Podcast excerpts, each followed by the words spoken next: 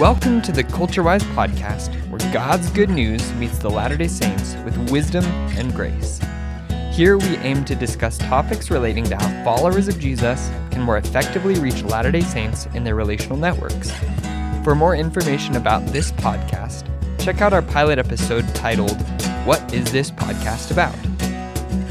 My name is Daniel Schugert, and I am joined today by Ross Anderson. In today's episode, we want to discuss contextualization. Now, the message of the gospel is universal for all people in all cultures, but the Bible encourages us to adapt how we communicate this never changing gospel message to the unique culture of our audience. Ross, how do you describe what contextualization actually is? Yeah, it's kind of a big word, but you know you can see at the heart of the word is the is the idea of a context. That every uh, time that we communicate the gospel, we're doing so within a particular context. It's never abstracted, right? It's always within the context of what maybe a relationship or um, you know a particular geographical setting. But in what we're talking about here today is in the context of a particular culture and everything that culture is. And so culture, you know, culture is a complex reality that we all live in. We all live in within the boundaries of our own culture and subcultures. And so we're saying how do we how do we communicate the gospel in ways that take that cultural context into account since we understand that people are not just um, abstract beings that, that that they do exist embedded in culture. So we're going to try to figure out how to talk about that in ways that make sense, that are faithful to the gospel on one hand, but make sense to the hearer in their particular context on the other hand. Now, yeah, I think it's helpful to recognize that the the context can be pretty scalable. As you mentioned, it could be on on an individual relationship. How does this individual relationship demand I change the way that I communicate the gospel, or how might uh, a, uh, an, a state or how might a nation differ in some of these areas? Mm-hmm. Yeah, that's a really good insight to realize that we're not just talking about like oh, an, a big picture like America. Mm-hmm. We realize there's a million different contexts within a cultural context, and then you know that goes drills all the way down to individual context, like you said. So, in your experience talking to people, what are some of the individual type contexts that come into play in some of the conversations that you've had? Yeah, yeah. You know, I've I've engaged with a lot of different types of people, and some people have uh, very little understanding of Christianity, have a very little understanding of the Bible or who Jesus is.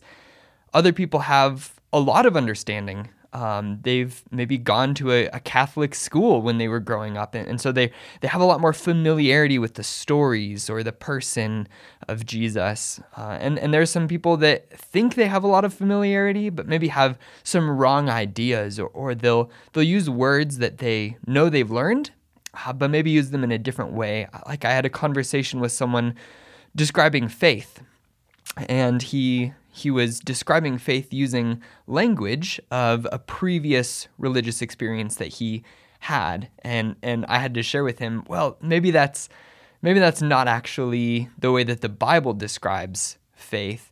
And so those are some very very minute details that might influence the way I communicate the gospel to individuals. Um, but also on a, on a bigger scale it's helpful to recognize that uh, here in the United States well, we've we've been pretty accustomed to the Christian religion, um, maybe some distortions of it as well. Um, but in, in other parts around the world, there's been no familiarity. They've never heard the gospel or they've never had the Bible even translated into their own language. And so the, the baseline of where, where do you start the spiritual conversation mm-hmm. uh, has to change. Yeah, that's a great point. And so let's um, maybe we could define it a little more specifically than kind of a technical definition of what we're talking about because we said you said in the opener that you know the gospel doesn't change um, you know it's timeless it's transcultural it's not like the gospel is different for people in this culture versus that culture. Um, because humanity has just one creator. There's just one origin of the of the human race. There's just one central event that God did in in history when Jesus went to the cross and rose from the dead. That's a, that applies to all humans, totally everywhere.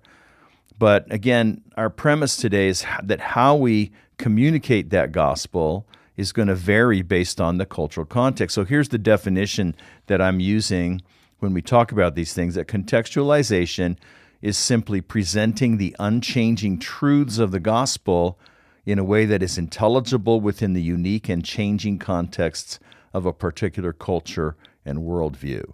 Again, the essential message is the same, but it's going to speak to different cultures in different ways. Now, can it go too far? Can you can you change so much about the delivery of the message that it actually compromises the message itself? Yeah, that's always a, a fine line to try to find the place where you have adapted your methodology to the to the culture around you, and some some of that adaptation of the methodology uh, might include adaptation of like what particular words you choose to use and and stories that you choose to tell. And so, anytime that you're talking about communication, it is possible to to go too far, and that's uh, scholars call that syncretism. And so, syncretism is when is when you blend in the worldview, the values, the practices of the host culture, the target culture, and those get blended, kind of mixed in um, with the biblical worldview, with biblical values, with biblical practices. So you have these different levels worldview, values, practices, right? And, and so when you start to blend those, um, then that can become a problem um, that can undermine the gospel. It could undermine, you know, so you have one hand the gospel, on the other hand, you have then what's the nature of the church? the nature of God's work in um, His people corporately, and both of those can be undermined by syncretism if we're not careful about how. F- and here's the thing that so some people they're so concerned about syncretism that they don't contextualize, hmm. and some people are so concerned to contextualize that they'll go wait too far with it, in in order to try to reach people or convince people, but of what, you know? Mm-hmm. So, yeah. So, contextualization, syncretism are kind of poles on it can be looked at at poles on a continuum and there's some place and there's a sweet spot somewhere in there you know mm-hmm. yeah i can see how this would demand uh, at least somewhat of, of a familiarity with, but ho- hopefully a, a good understanding of the culture in the context that you're engaging in, so that you can recognize what are what are some ways that I can contextualize the message and keep the gospel in purity, uh, and, and maintain the culture intact. And in what ways might some aspects of the culture that might be more religiously prescriptive those aspects of the culture might need to be left out or even uh, re- removed in order for the the integrity of the gospel to be remained intact. Right, and the the flip side of that, it's really important. The flip side of that is also um, having a really good grasp of the gospel. Hmm, you know, yeah. if we if we have a great grasp of the culture, we can understand, think through how to how to make the adaptations. But if we have a really good grasp of the gospel, then we also can understand. Oh, um, that's essential to the gospel message. We can't leave that out, or we can't, um, you know, change that particular concept. Mm-hmm. So let's look at a couple of specific examples. I know the Bible has a few examples of this practice, contextualization. What are they? Well, I think I think the example, the best example, the most clear example is the Apostle Paul.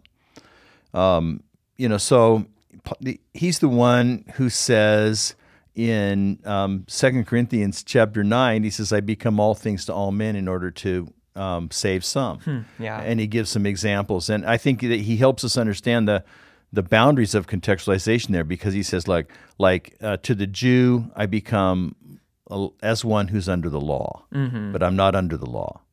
He says to the Gentile, I you know I become as one who's not under the law, but I am under the law of Christ. So he's saying, you know, to the non-Jewish person, he's saying, I'm not going to try to um, impose the the Jewish law upon them, the law of Moses. But he said at the same time, I'm not going to just become, you know, anything goes with mm-hmm. some kind of libertinism or license. And so he says, I'm going to adapt myself to the situation in my message. And so, so that's the baseline. And then he goes, you know, you see it in his practice. And what I like to do is compare three different scenarios in the book of Acts um, to show that in each different scenario, there each one is a different cultural context, and how Paul we can see how he um, frames the gospel in different ways in those three different settings. Yeah. So what are, what are some of these different places that Paul went to? Uh, how can we understand their culture, and what did that influence about the way he engaged the people there? Yeah, let's take a look at the three. The first one is um, Pisidian Antioch in Acts chapter 13, starting in verse 16. Um, and it's a, lo- it's a lengthy passage. But in Pisidian Antioch, Paul first goes to the synagogue, the Jewish synagogue. And um, the audience that he's speaking to then, so he has the synagogue serv- service. They invite him as a, as a guest to, to make some comments, apparently, on this, whatever the Torah reading was, was for the day. And so his audience is these people who have come to synagogue. So they're faithful uh, Jewish uh, people, believers in Judaism in, in that setting. And so, what Paul did is you read in Acts chapter 13, he starts with the Jewish scriptures. He starts with the, the promises and prophecies of the Messiah. So, he's going from David and he's saying, Look, David, you, you guys understand this, this messianic uh, son of David who's supposed to come, this, this greater future king who's supposed to come. And he says, Look, if you understand those prophecies, let me tell you that those are fulfilled in the person of Jesus. Mm-hmm. Jesus is the Messiah. And so he made his case that, you know, based on their common understanding of the Old Testament scriptures. So, so that's that's number one. The faithful Jewish audience, he starts with ideas that they understood, that, that were common to them, that made sense to them, right? Mm-hmm. And I notice he even takes quite a while to describe the history of the Jewish nation uh, almost as if to give himself credibility to say, "Look, I I am Jewish. This is my people. This is my heritage. It's not something that I've learned in a textbook. This is my culture." And and so he's placing himself very closely to the people that he's engaging with. That's a great observation. And part of that, I mean, is I think there's an understanding as we think about cultural contexts that part of that culture is going to be who is credible and who isn't. Mm-hmm. What voices are credible in the in the religious or spiritual um, setting of that culture, and how how is a person credible, and and what kinds of people are considered to be non credible, and so that's a, g- a great takeaway in that setting. And then he goes um, in the next chapter, in chapter 14, he goes to the town of Lystra, and in starting in verse 8 through verse 18. And in Lystra, it's a different setting. It's a fairly rural setting, um, and it's an agricultural setting. And so these these people are um, these are these are sort of rural pagans, and um, and with that audience, he did not start with the Jewish scriptures. They would have had no understanding or any kind of familiarity with the Jewish scriptures. Mm-hmm. So he starts with the general goodness of God in creation. He's saying there's this God that He's the one who provides sunshine, that He gives rain, that He causes the crops to grow, and um, and you can see He's moving toward. He's, he meets them at the place of their understanding. He's moving toward um, drawing, connecting the dots to Jesus, but he never gets a chance to do that because yeah. opposition arises and the, the his message is cut short um, by a basically a crowd riots and and they get um, they they were attacked and so forth. So, but you can see that he starts with a really different starting point than the starting point that he did in a different setting in Acts chapter 13. Yeah, he begins with more of a perspective of glorify the God that you ought to have known. You ought to have known this creator who sustains all things and provides blessing. Worship him is, is where he begins mm-hmm, yeah. rather than just jumping into there's a guy who died and was raised to life, worship him. Right. Yeah, that's right. And it makes total sense in terms of their understanding, you have, he had to build a bridge of conceptually to where they were, from where they were to where he wanted them to go. And so, yeah, so that's that's really wise that he's able to discern uh, where to start building that bridge. Mm-hmm. And then the third one, that's a different audience, is in Acts chapter 17. And so um, we see him in Acts chapter 17. He's arrived at Athens. And Athens is a cosmopolitan urban center. Um, and so the setting there in Acts 17, starting in verse thir- uh, 16, it's a, a sophisticated urban type of paganism. So it's really different from the rural paganism of Lystra, very different from the Jewish setting um, in the synagogue. And so in this urban paganism where you know they they were really these different schools of philosophy that arose in Athens and the Greek world had different perspectives on the nature of the gods and and and so forth. And so they kind of had uh, anything you wanted in terms of the the spiritual pantheon was available. But he started with their own spirituality. And um, he you know they're covering all their bases. So he sees a, a monument to an unknown god so they're like i hope we didn't leave anybody out so let's just throw this one up here too um, but he started with with that and argued say hey let me tell you about this unknown god and so again um, he starts with their philosophical approach with their belief system and he began to make a case for that God to be the one true creator. He quotes from their own authorities, a couple places where he quotes from their writers, their thinkers, and ultimately he directed that conversation toward the person of Jesus and God, uh, the role that Jesus has appointed by this one true creator God and, and his um, resurrection from the dead. And even before he began engaging in that specific capacity, but in that same town, Athens, he was being accused, in, in verse 18, he was being accused of proclaiming Jesus and the resurrection. And so that that was really a, a hallmark of his message everywhere he went. I, I saw that in Pisidian Antioch. Uh, I think he would have gotten there in Lystra. Mm-hmm. I think so too, Uh, yeah. and he's getting here in Athens. That's what he's being accused of is focusing on Jesus and the resurrection of Jesus. So that that's one stark commonality between some of Mm-hmm. these stories. But what other things do you see are are threads that go throughout all of his gospel presentations? Well, yeah, we, we've we've kind of touched on some of this that he communicated in a way that's appropriate to the cultural audience. It wasn't the same for every group.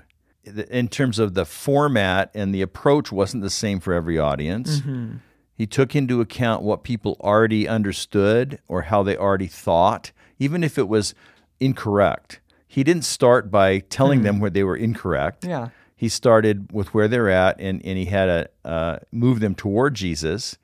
And so he used different analogies that made sense to them in their setting, but he always ended up with Jesus. He's always moving toward Jesus. Mm-hmm. Um, we see that over and over again. Yeah. Mm-hmm. So he's proclaiming the proclaiming the gospel, but he didn't always start there. He wanted to again kind of connect the dots for them toward what probably was a very new idea or a foreign idea to most of them, and so it, he had to connect the dots. Mm-hmm. And there's an invitation in in each of them to mm-hmm. to repent or to turn. Mm-hmm. Even even in the one where his his speech was cut short, he was able to say, "Turn from these vain things to the living God." And so in in each case, there's the gospel presentation and even an invitation. What what should we do with this new information that we're receiving? Yeah, that's a great point because it always it's not it's never just um, abstract. Mm-hmm. Again, and and he's making an invitation that's that makes sense in that setting, you know, and makes sense in terms of where their starting points were. He affirmed them in a sense as a way of making common ground, but then he's moving toward, hey, this is here's an ultimate truth that you're going to have to reckon with, mm-hmm. and that means you're going to have to reconsider the things that you've thought were true in light of this person, right? Mm-hmm. Yeah, that's a great observation. So how then can we apply some of these concepts in in our modern day? I, I'm sure it's being done uh, in missionary circles all around the world and even locally.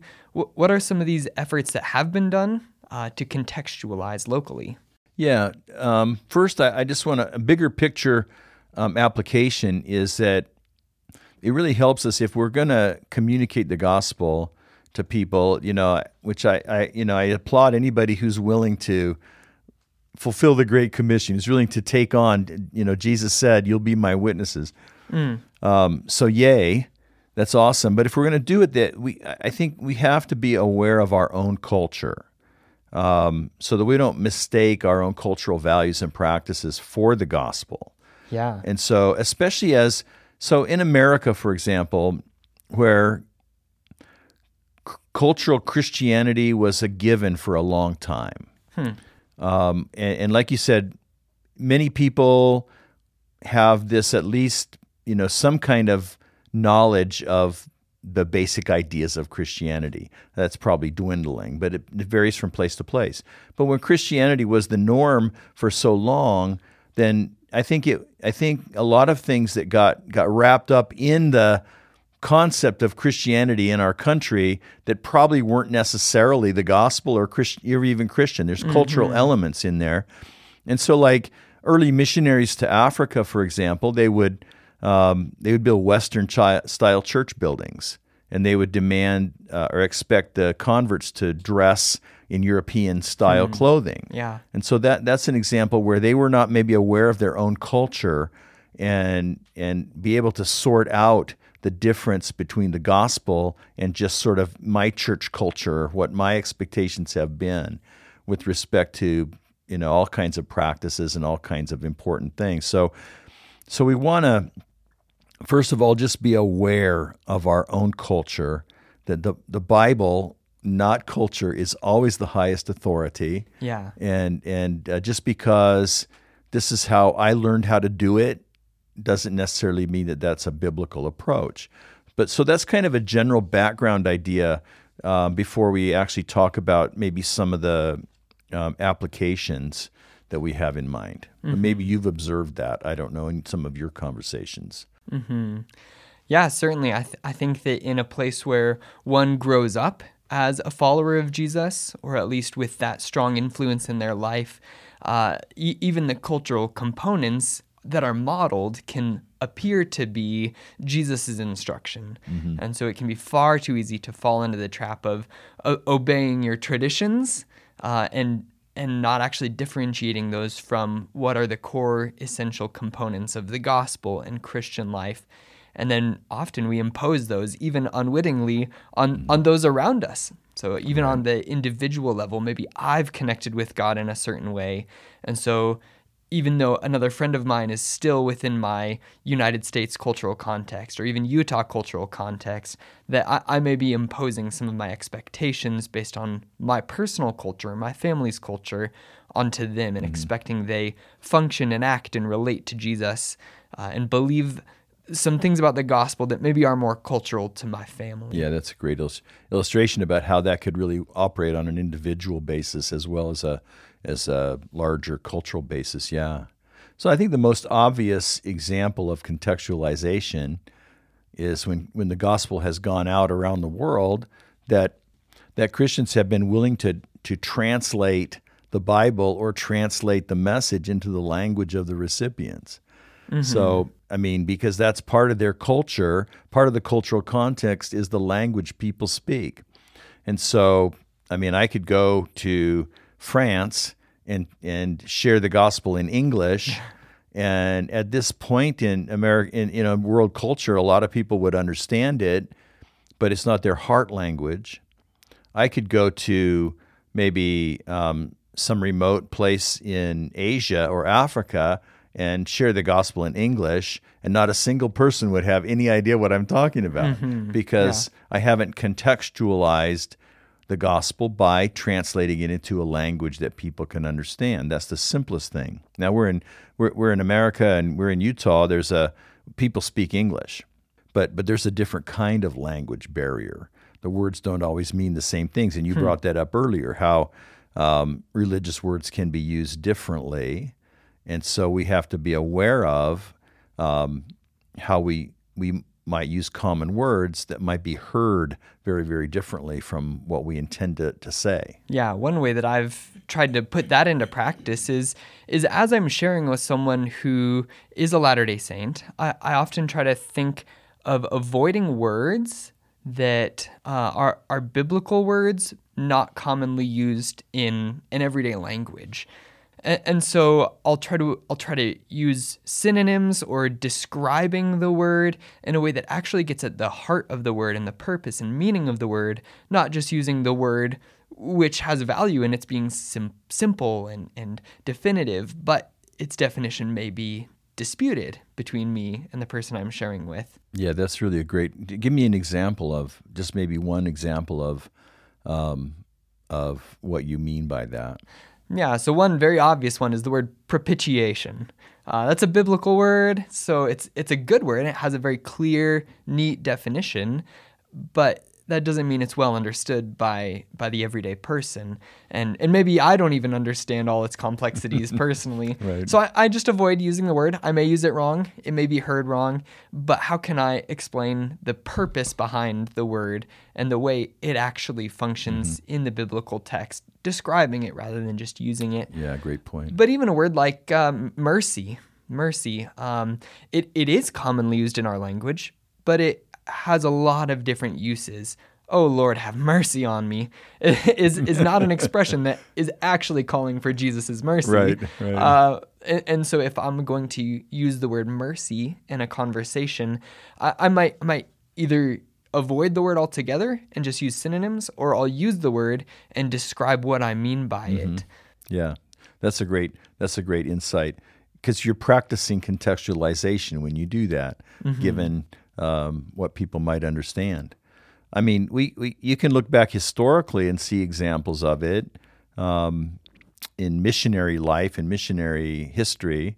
For example, um, Hudson Taylor uh, from the mid 1800s became a missionary to China.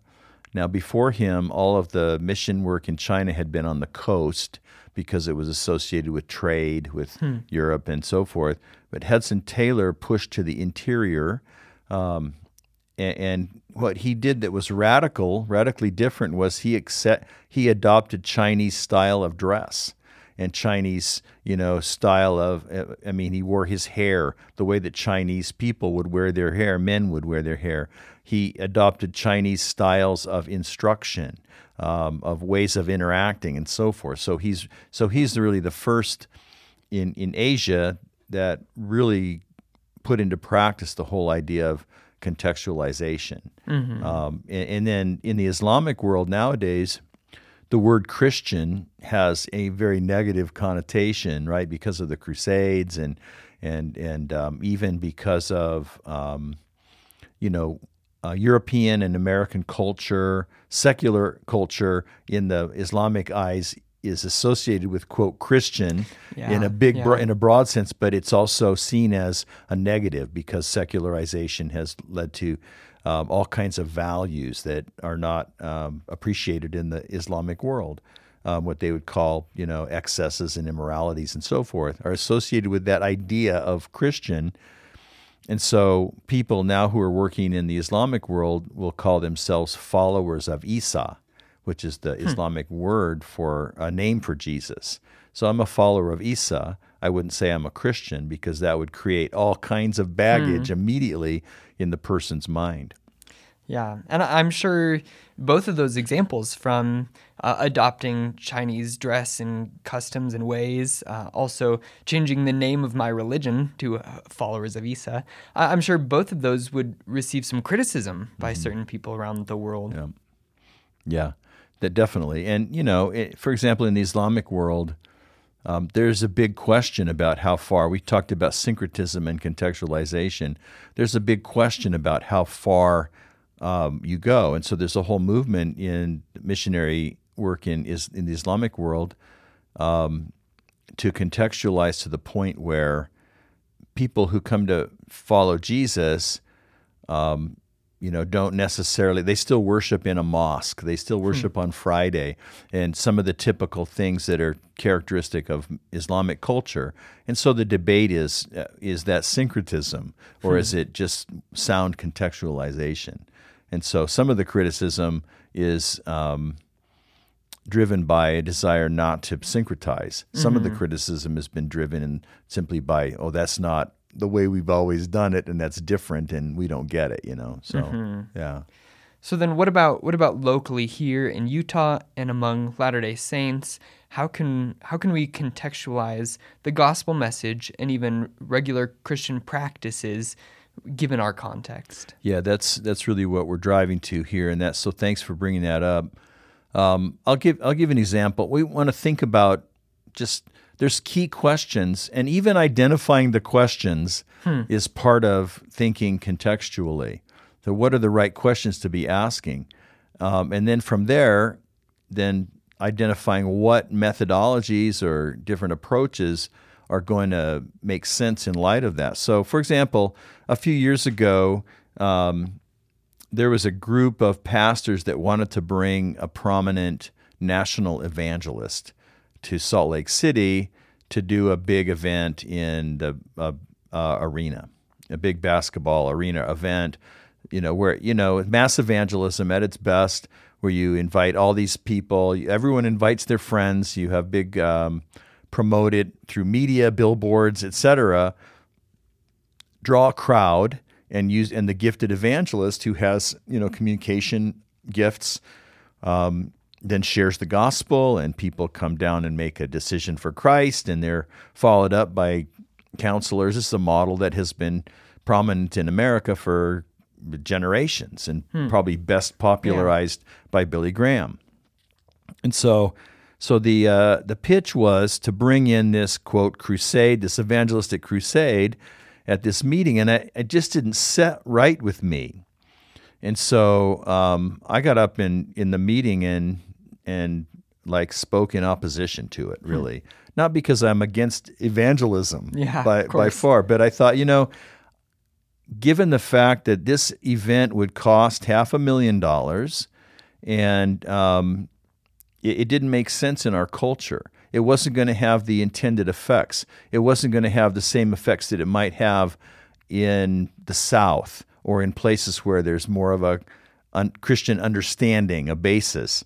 Um, it's just an unf unfamiliar approach in Utah because, for example, it doesn't take into account um, normal ways that LDS people gather. You know, they don't have a precedent for saying we're going to go to an arena to hear a speaker, and then and, and the, the only precedent is twice a year at general conference. There there there will be an arena-sized crowd, maybe 20,000, 15, 20,000 people that gather, but but it's a different setting, a different feel. There's not going to have upbeat music. They're they're not going to have um, you know this this kind of communication and so it misses the cultural mark on a, on a lot of ways. But most LDS people don't go to general conference. It's a hard ticket to get, and they watch it on TV. Um, and, and most of their daily life experience revolves around uh, the ward, their local ward, and they go to sacrament meeting on Sunday, and it's about 150 people there, and and so it's a different kind of setting that they don't have any analogy in their life to to relate to. So why would I go to that?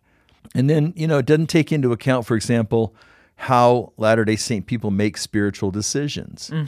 Um, they, Latter day Saints make spiritual decisions alone, typically in private. Um, they might be wrestling in prayer. Um, they might be, you know, Im- immersed in their scriptures um, and grappling with the issues that they're facing um, whether it's seeking a testimony or whatever it might be, they don't make, there's no precedent in LDS culture for making a public kind of decision where you walk forward and you declare it, you know, in front of the, the whole crowd. And, um, and so that's very, very foreign. And, and even if they came to the meeting, you know, there'd be a big cultural barrier to, um, you know, uh, making a decision or or proclaiming a decision in that manner. So there's a lot of things, and I could go into even more detail, but that's plenty on mm-hmm. that to give an illustration of how, um, you know, I said, let's evaluate before we take any particular tool out of the toolbox. Yeah, yeah. Let's make sure that's the right tool for the job. And, and my point was, I didn't really think that a mass evangelism type crusade was the right tool for the job. If we wanted to spend half a million dollars, let's spend it a different way that would make more sense in our culture. Mm-hmm. Yeah, I think it's valuable to recognize, even in that, what is the way that Latter day Saints make spiritual decisions. And it's, it's primarily rooted, as I understand it, in the story of the, the first vision that Joseph Smith was, was praying in a private place. Right, exactly. Was personally mm-hmm. seeking the Lord on on these tough questions of life and asking for wisdom. And it was through a vision in a solitary place that mm-hmm. he received some of these answers. Mm-hmm. And then there was this solitary place that reoccurred several times throughout the mm-hmm. story. Right. And so that is often the invitation from missionaries to me. Uh, and that's often the expectation is that in the quiet place, humbly seeking the Lord, that He's going to reveal Himself to me. Mm-hmm. And so there's not an expectation as much that um, I, I, might experience Jesus in a, a loud environment right. um, where there's a lot going on, where there's many different voices confusing the waters. And so it's, it's very different from their cultural expectation of hearing from God. Right, exactly. And and there's a number of so many layers of this. For example, their their value of the um, the mood of reverence. Yeah. And so um, a big event in an arena with a loud band playing, you know, um, an energetic music doesn't feel reverent to them, and so it's not respectful toward God. So that again, that would be off-putting in some ways. So you know um, those are the kind of factors that we want to think about, and and you know you're really correct to root that in in the LDS cultural history mm-hmm. that there's a precedent and there's reasons why people think. And I think a related one is um, how do the LDS people try to convince people to join their church? How do they what? How do they go about sharing their gospel? Well, they do it um, basically through their missionaries. There's pairs of missionaries that go out. And if you're a local member, then your job is to make friends with your neighbors and stuff like that and introduce them to the missionaries. Nobody expects you to take them through the the five you know um, missionary lessons, but you're going to introduce them to and connect them with the missionaries, hand them off, and the missionaries are going to do that um, and they have a certain pattern and so forth. So my thought was, look, if we wanted to spend all that money, maybe a more effective way to do it would be to to raise up and train and and and fund some people who are just available like that. Um, that Christians who have a relationship with LDS person could, you know, kind of help to um, match make with these missionaries and stay with them and p- be part of the process mm-hmm. and and let the pros quote unquote you know cuz I don't know I don't know if that's really feasible or not but it it was a thought in along the lines of trying to think contextually about how people make spiritual decisions and how this culture shares their message um, their gospel message mm-hmm. and I think that's the call for each one of us to recognize that culture is constantly changing, both across time and across geography and, and other um, cultural factors like rural and urban uh, upbringing. And so, as these changes are taking place, the, the way that we've contextualized in the past may not be the best way to contextualize in the future. And so some of these things that, that I know your church has done or, or you've done personally, um, they they may have been great in their time, but they may or may not be so great in the mm-hmm. future. What what are some of those things that you or your church has done in the past? Mm-hmm. Yeah, those that's a great point, and in, in fact, that's one of the reasons why we're doing this podcast is to try to help hear from some newer voices and some people who are thinking this through. And and my encouragement is we want to equip the, the, the Christian church and individuals who are following Jesus in a LDS context to think this through yeah. in a fresh way so because it's not the 90s anymore right so to think it through but i think there's at this point, there's still some things that make sense that we have done. Um, for example, we've chosen, and other churches in Utah have chosen not to take a public offering in worship, to pass the plate, so to speak. Mm-hmm. Um, and the reason why is because in the LDS context, um, they have a stereotype of Christian pastors and Christian churches that were just in it for the money. And that's they, they don't practice that themselves. And so they're going when it happens, they don't they don't know what it means or um, they just give their offering to the bishop or they mail it in or or probably now like everybody they probably give electronically um, and so when we pass the offering around um, that that practice is not mandated scripturally what is mandated scripturally is to give um, but the particular practice is really a cultural practice they say we don't have to do it um, in a way that's going to create red flags for people. So that that's one of them.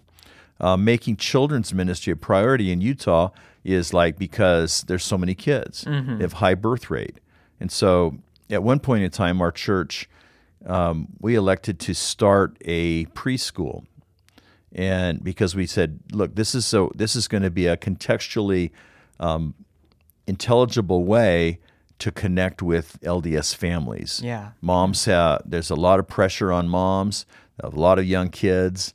Um, you know, we can we can help them out. We can extend grace and show them love um, in a way that scratches where they itch, so to speak. Yeah. yeah. And so, uh, for for many years, we ran a, a preschool uh, as a way of saying, "Hey, we're going to try to connect with the with the culture and its felt needs and the realities of what's going on in you know in this setting." Yeah, so here's here's the challenge to each one of us is to consider how can we in our specific, very localized, very personal context, how can we understand some best ideas of how to contextualize um, the gospel message and Christian practices, the, the way that we do church, without compromising some of the strong biblical instruction or pattern of the gospel and such. Again, this is the Culture Wise podcast where God's good news meets the Latter day Saints with wisdom and grace.